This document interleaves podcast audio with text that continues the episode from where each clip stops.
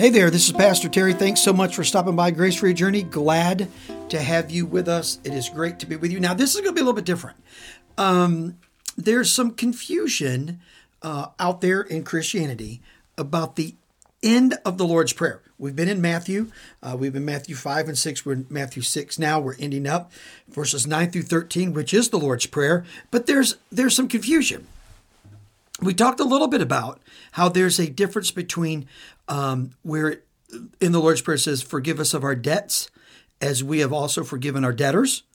Some people say, some traditions, some Bible translations say, forgive us of our transgressions, as we forgive those who transgress against us. And then some, more modern, would say, forgive us of our sins, as we forgive those people who have sinned against us. Well, we talked about that in the last episode. But today we have to deal with the ending. Because in the ESV, the English Standard Version of the Bible, that's the Bible that I use, it ends with, and lead us not into temptation, but deliver us from evil. And we've already talked about that. But if you look at the King James, the final verse there says, and lead us not into temptation, but deliver us from evil, for thine is the kingdom and the power and the glory forever. Amen. So why the difference? Because if Jesus gave this prayer, and he did, if he spoke it, and he did, if it was written down accurately, and it was, why the difference? Well, the difference is really pretty simple to explain. When people begin to translate the Bible, they have to make a choice. Are they going to go with what's called the majority text? That is, if they're going to look at the family of manuscripts that have the most copies or the most partial copies, or that's called the majority text. So if they're going to look at that, or are they going to look at the oldest translations or the oldest manuscripts? The oldest manuscripts. So in the King James, they do what's called the majority text. They look at all the Bible manuscripts that are out there, and they say, we want to look at the ones, and they're divided into families based on the region where they were found. So the Byzantine or whatever, they would be found in different geographical regions and maybe even different time periods. And they're lumped into groups titled by that region or by that time period. So they would look at this and they would say, the King James people say, well, we want the majority because we believe that if we get the majority of these manuscripts together from a particular time period throughout the regions, that will tell us what was being translated and what was said.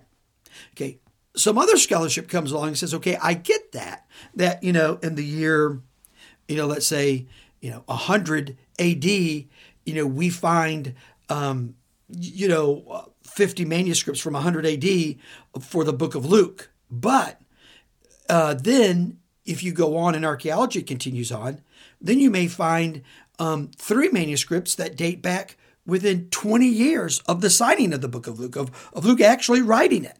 So the decision has to come, do I want the majority, believing that maybe sort of in the multitude of many counselors, we have the absolute translation, or do I want to go back to the earliest possible signed manuscript and consider that?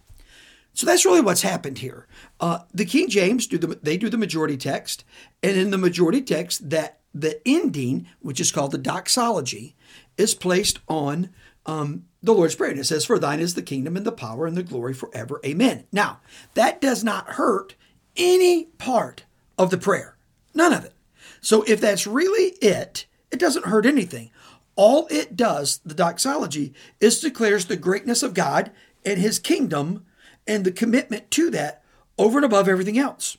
Well, that's not a bad thing, right? I mean, it's not a bad thing at all.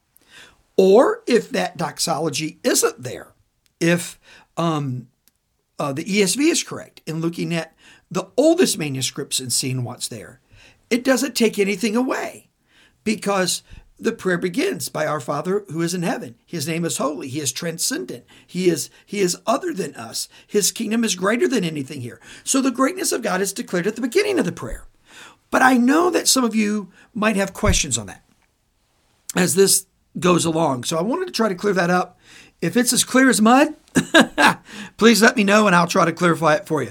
But remember this, regardless of which way you go, pray it, understand each word and phrase, dedicate yourself to the Lord and to living out kingdom principles and the will of God, and you will find unbelievable grace for your journey. God bless you. Let me pray for you. Lord, we love you. We thank you for this prayer, Jesus. We thank you that you gave it to us. Father, we're down here scratching our heads on something, and Lord, but we know you honor the heart of the matter. So I pray, God, our hearts are dedicated to you. In Jesus' name, amen and amen. We'll talk again next time. Thank you so much for listening to this edition of the Grace for Your Journey podcast. I pray that it has been a blessing and an encouragement to you. Pass it around if you think it would help somebody. And we look forward to you dropping by again for another episode of the Grace for Your Journey podcast.